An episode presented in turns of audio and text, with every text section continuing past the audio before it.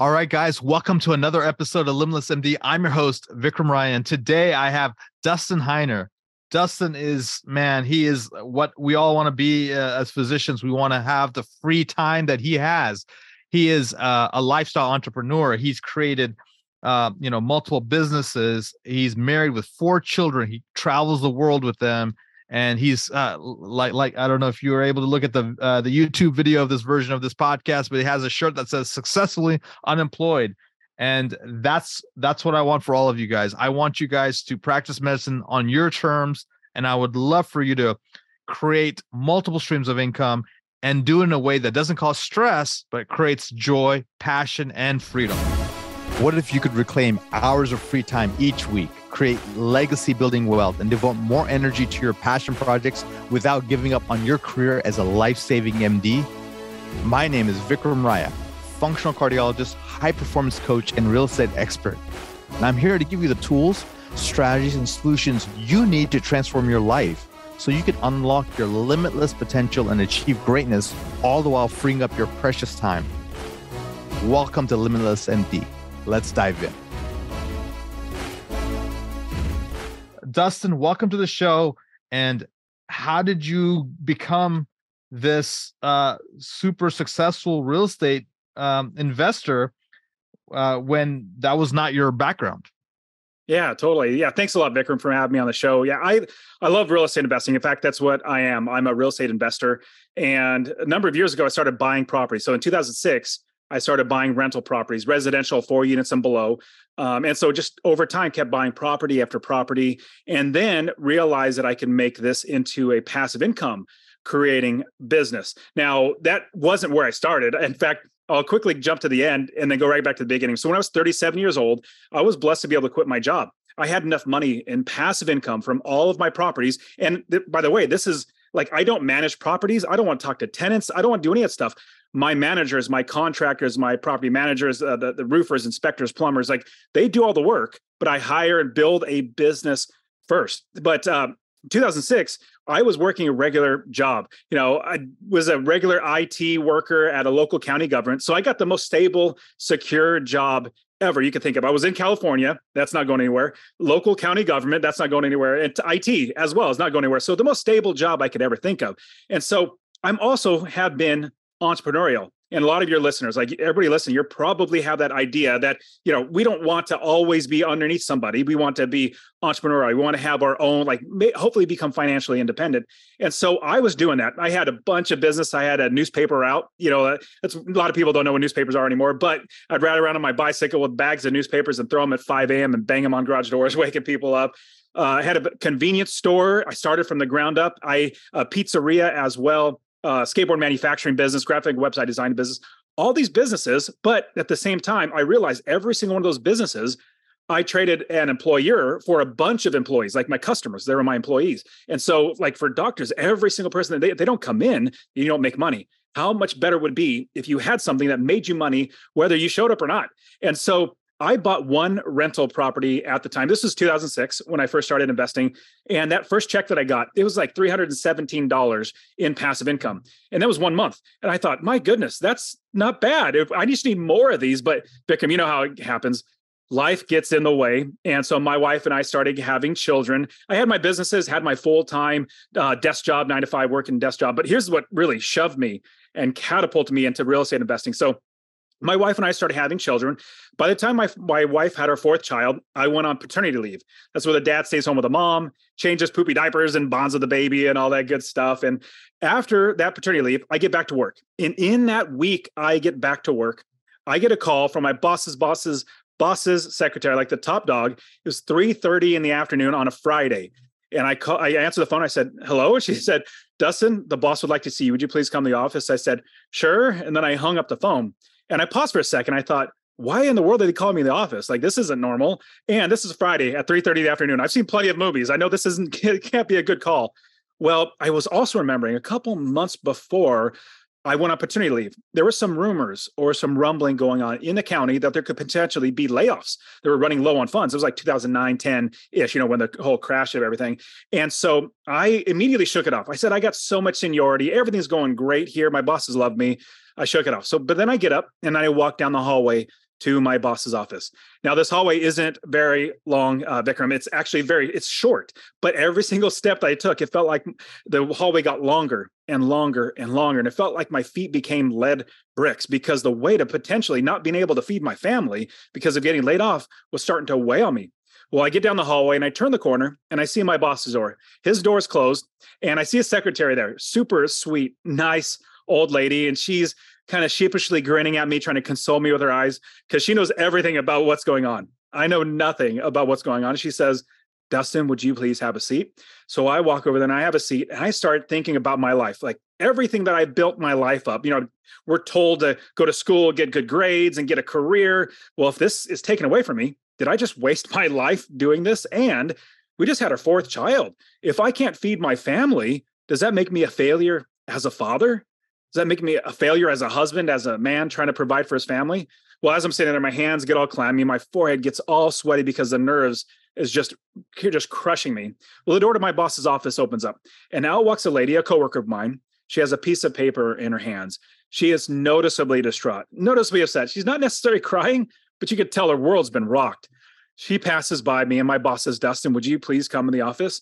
So I get up and I walk into the office and I get laid off. And remember, this is the government. Nobody gets fired or laid off from the government, but I did. And so the reason why I tell the story is I went back to my desk and I realized two things right then and there. Number one, I need to figure out a way to provide for my family. So I was really blessed, praise the Lord, to find another job in the same county, whole another department, wasn't having issues. So check, got that. The second thing, sitting right then and there, I need to make sure that the second I realize, I need to make sure that this never ever happens to me again. I need to make sure that I'm always able to feed my family, no matter if I work or if I don't work, whether I'm awake or if I'm sleeping. So, right then and there, I knew I needed to become an investor, just like I knew I wanted to be, but an investor, but life got in the way. And right then and there, I realized what I was going to do now is whenever anybody would ask me a question, what do you do? I would always say, oh, I'm, you know, I work for the IT department, the local county department. Like everybody might say, I'm a doctor, I do this, that. From that point forward, I realized I need to start telling every single person and change my mindset in my mind that now I am an investor. It may so happen that 100% of my money comes from my job, that's not my part-time job. I'm a full-time investor. So fast forward the story, started buying property after property after property, each one making me a minimum of $250 a month in passive income. Eventually I had 30 plus properties. I realized, why am I still working here? So uh, the last part of the story, I went to my boss, new boss and all. I said, I gave him his two weeks notice. I said, here's your two weeks notice, boss. I'm laying you off. You know, we laughed a little bit and he said, what are you going to do? And I said, I don't have to do anything. I own real estate.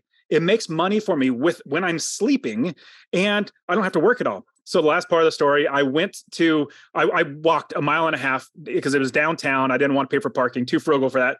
I've taken this walk a thousand times. The last time I walked to my car, for the very last time, I felt like I was walking on clouds because I knew I would never ever need a job again because now I have money that makes, or sorry, I have properties, I have a business that makes money whether I show up, whether it rains, whether some, something bad happens or something good happens. I'm always going to be making money. And that's what everybody, I would hope everybody's listening to this is understanding that there is a way to create an automatic business where other people are doing the work and your property is doing the work for you. And you could literally do whatever you want. If you want to continue to work and continue to provide let, service for your patients. Let me get in there, Dustin, because this is a great yeah. story. And I, I, I want to add some value to my listeners. And your story is riveting. And uh, I, I love how that desperation and that, um, you know, worst day of your life became the best day of your life. And uh, it sure did. So, so Dustin, um, number one, where did you get the money to buy your properties? Oh yeah. So we were, I was young. So it's 2006 when I first got started. I was taught to not go into debt, but I was not taught to save any money. So I didn't have any money. I just got married and my wife was taught to save. So she had a little bit of money. She had $15,000 to her name. We got married and I said, Hey, honey, can I take the money that you saved your whole life to buy our first property after really helping her understand the business model, how we can make sure that it's running automatically, and how we're going to make money because it's a business. We're not just hoping, we're creating a business that's going to be making us money every single month. Because of that, now I have that business making money. So I we bought that first property how with that money. So use that money. I'm sorry. How much was your first property? I want actually it was right at the um right as the crash was happening. So I want to say it was like thirty thousand dollars, and it was in Ohio. Remember, I lived well, I lived in California at the time, and I couldn't buy. The homes were selling for two hundred fifty thousand dollars. I didn't have the money to buy it, and the rents were so low that we wouldn't make money in passive income. So I flew to Ohio. I don't do this, by the way, anymore. I don't fly anywhere. In fact, all the thirty plus properties that I own, I've only seen one of them before I bought it. Now I don't. I don't see any of them. I don't even fly to the states where I invested, and so I used that money to buy this relatively inexpensive home, rent it out, and then eventually started playing Monopoly, trading up to the next one, a bigger one, and a bigger one, and a bigger one, and re- recycling that money over and over again. When you're saying trading up, are you talking about uh, either refinancing or are you talking about 1031ing? Both, both, but mostly refinancing. I love holding on to property. So when I have a property, so let's share with the audience. Yeah. let's share with the audience a little bit about uh, what do you mean by recycling your money. I think there's a lot of doctors here who who want to get into real estate, who want to start buying their first home, but uh, they the problem is that even even if they're high income earners, they're going to run out of money. So explain how you solve that problem, maybe. Yeah, absolutely. And so, what I talk about when I talk about recycling the money, I take whatever money that I have to buy the first property, and then I either do a cash out refinance. So, let's say I use, well, your doctors might have a little bit of money saved up, maybe a 401k, but let's say they spend and I personally really enjoy buying homes that are less expensive, maybe $125,000, maybe $75,000, but have higher rents because we might not want to live there, but other people will. They love that area, so they will live there. So let's say they use 75,000. In fact, a lot of my students have are high income earners. They'll buy a house for $75,000 cash. Then they buy that cash, they own it, it starts renting, they start making money. And then after the seasoning period for a bank, that's the months of time that it takes for the bank to say, okay, now we will lend to you. It's usually about six months. Then we refinance refinance the property. We own it outright, remember? We refinance it, pull the cash back out, and then buy the next property. In fact, a quick story I have a student he is in, he lives in Sacramento, California. He's a pastor. Doesn't have any money, but what he did have was equity in his home that he bought. So what we did was we got a home equity line of credit on his house. We took $100,000, bought another house in I think it was Tennessee. He bought it it was originally $120,000 since we're investors, we don't pay full price. He we got it all the way down, negotiated down to seventy two thousand dollars. This was in twenty twenty two, so it's it's not like it's, it's just random, you know, at really low markets. No, we can still do this. But he bought it with cash, his home equity line of credit, then fix it up. Now it's worth about one hundred fifty thousand, and he's only into it maybe eighty five total thousand dollars. We then refinanced it, pulled the cash back out, paid off his home equity line of credit. Now how's this house with a regular mortgage, then he has a home equity line of credit due all over again. Same thing with your 401k. My students, we even invest with our 401k, our IRAs, doing self-directed ways. You can absolutely do this, but this is just one of many ways. Other types of recycling that money over and over again is after time. Let's say the value of that rental property goes up. Then we pull out the equity. We do a, a, refinance on that property. I've even done bundled loans where I bundled four or five properties together, pulled out all the equity out of those, they're still cash flowing, buying another property, cash, just like I said with the, the analogy of having a home equity credit. Then now is now paid with cash. Then I refinance that one. So it's all about utilizing other people's money over and over and over again. That's awesome. That's awesome. Are you worried about the high interest rates in this environment and refinancing? You know what I love? Well, well, right, refinancing, we don't refinance when we have obviously a good, relatively low interest rate. But reason why I'm excited, so I'm not worried about high interest rates at all. Only people that are worried about high interest rates are people like homeowners. They're definitely worried about high interest rates. I am actually very excited for these high interest rates because what happens is it shakes up the entire real estate market. In fact, people ask me the question, but Dustin, if you're helping, because I teach a lot of people how to invest in real estate, they say, if you're teaching other people, aren't you teaching your competition? I said, no, other investors are not my competition. Homeowners are dramatically more of my competition because they are the ones that fall in love with a property. They'll overpay by 10 or 20%, and they're the ones that drive up the price. With interest rates going up, that means prices will come down. Now, homeowners are notoriously nostalgic. They'll think, man, six months ago, I could have got this much for it. I could have got that much for it. Well, be patient. In fact, I believe 2023, 24, and 25 are going to be better than 2010, 2011. I think it's going to be amazing for us as real estate investors to invest the right way. But the rising interest rates takes a lot of people out of the market, which lowers prices. Because here's a big thing, Vikram, and you'll definitely understand this I don't pay the interest on any of my properties. I don't even pay my mortgage on my properties. I don't pay for taxes. I don't pay for insurance. I don't pay for property manager re, uh, rehab or anything like that. My tenants pay for all of that. Now, the money comes into me and back out to all of the you know the bills, but I don't have to get a job to do this. In fact, a lot of people ask me a question, Dustin, how do you afford a property manager? And I say, I don't. My tenants pay for that because I make sure before I buy the property, I calculate all the expenses and I make sure that I can rent it for a minimum of $250 or more in passive income. And all those expenses are accounted for. Does that make sense?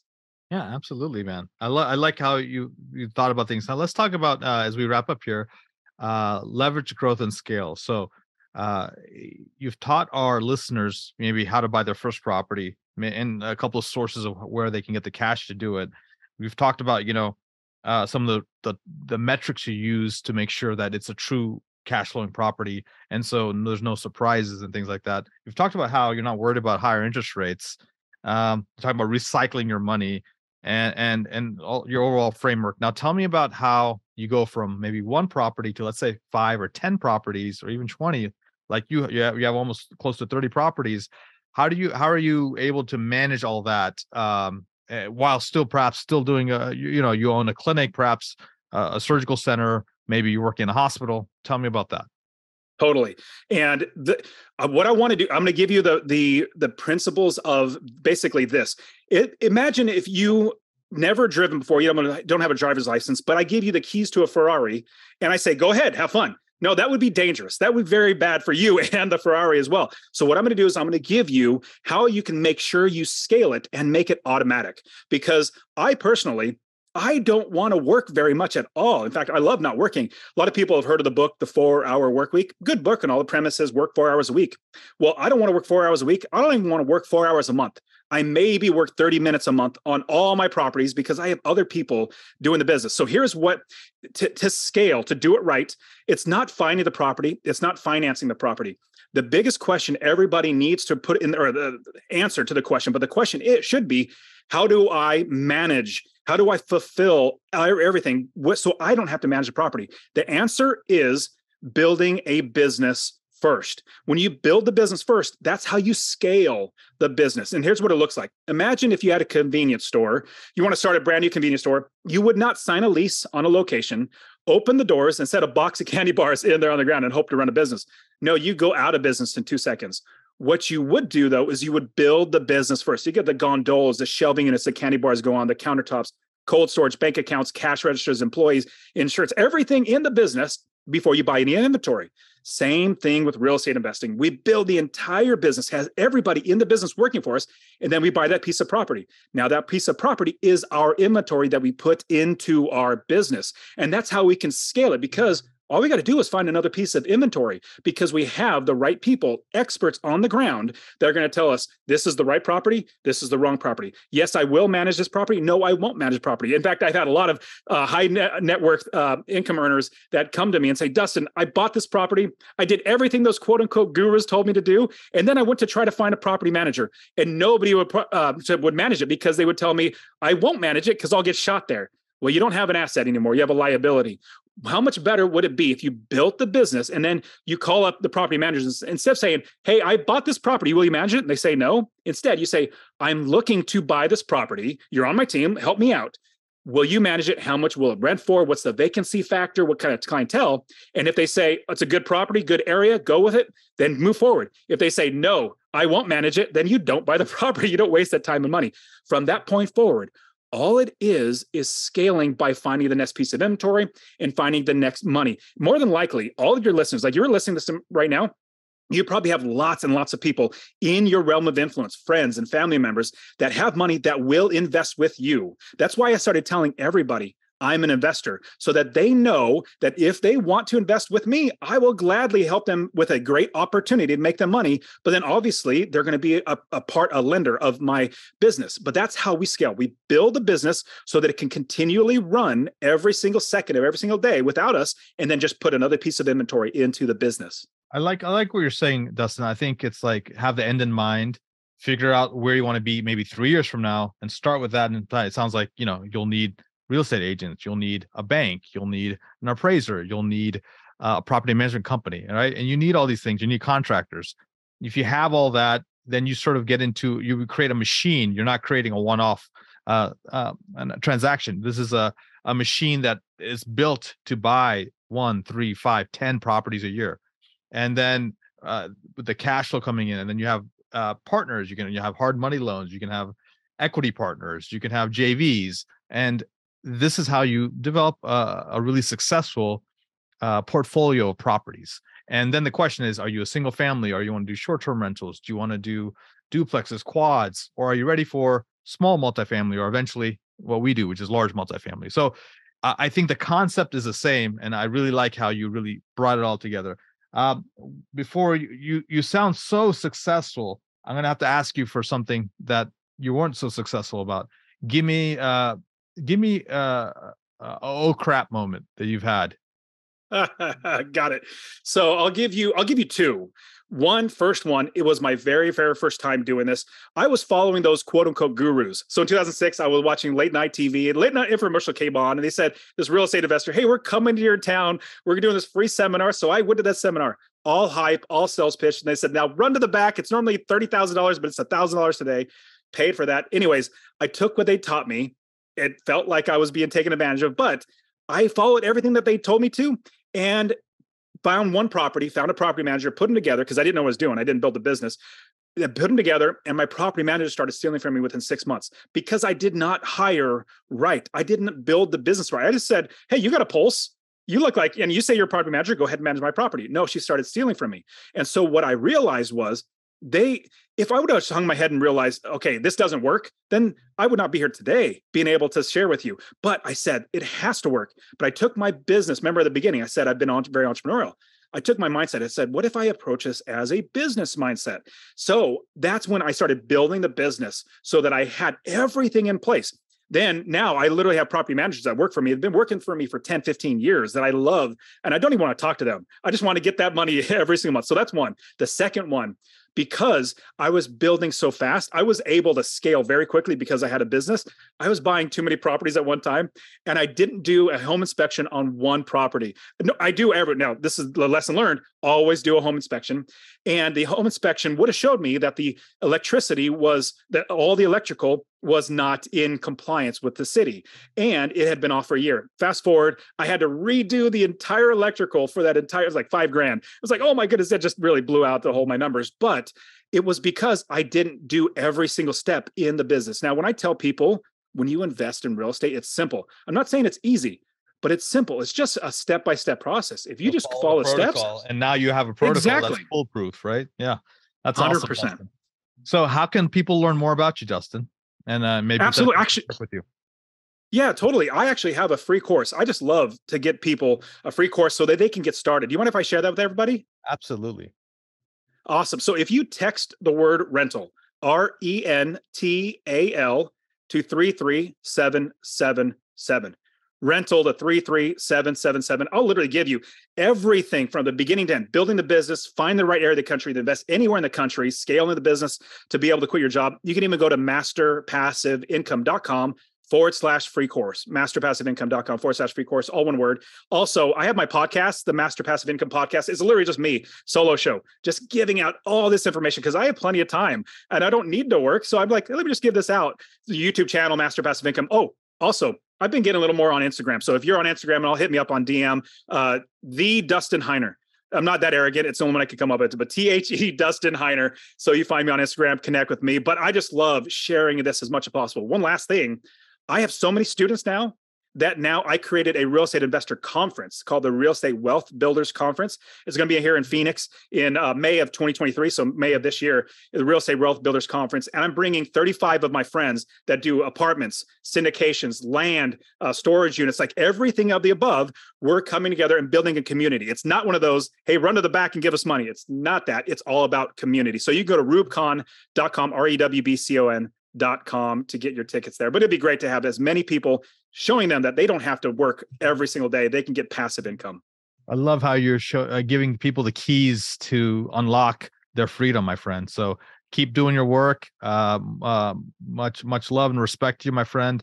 Thank you so much. And and guys, Uh, all you, that Victor. stuff will be in the uh, the show notes. Please uh, uh, hit him up. Uh, the guy's been so generous with his time, his education, his his knowledge that he had to work really hard for. And, and guys, if you apply this, uh, I've I've been successful with it because of real estate. I'm sure Dustin's success uh, came from real estate as well. It, it's it's just a tool for you to really live the life you want. So I really advocate for that. And with that said, guys, until next time, be phenomenal. Thank you so much for listening to this episode of Limitless MD. If you found value from this episode, I encourage you to share this episode with a friend and let me know by leaving a review. For more information, make sure you check out the links in the show notes below or simply visit vikramraya.com. So until next time, my friends, be phenomenal.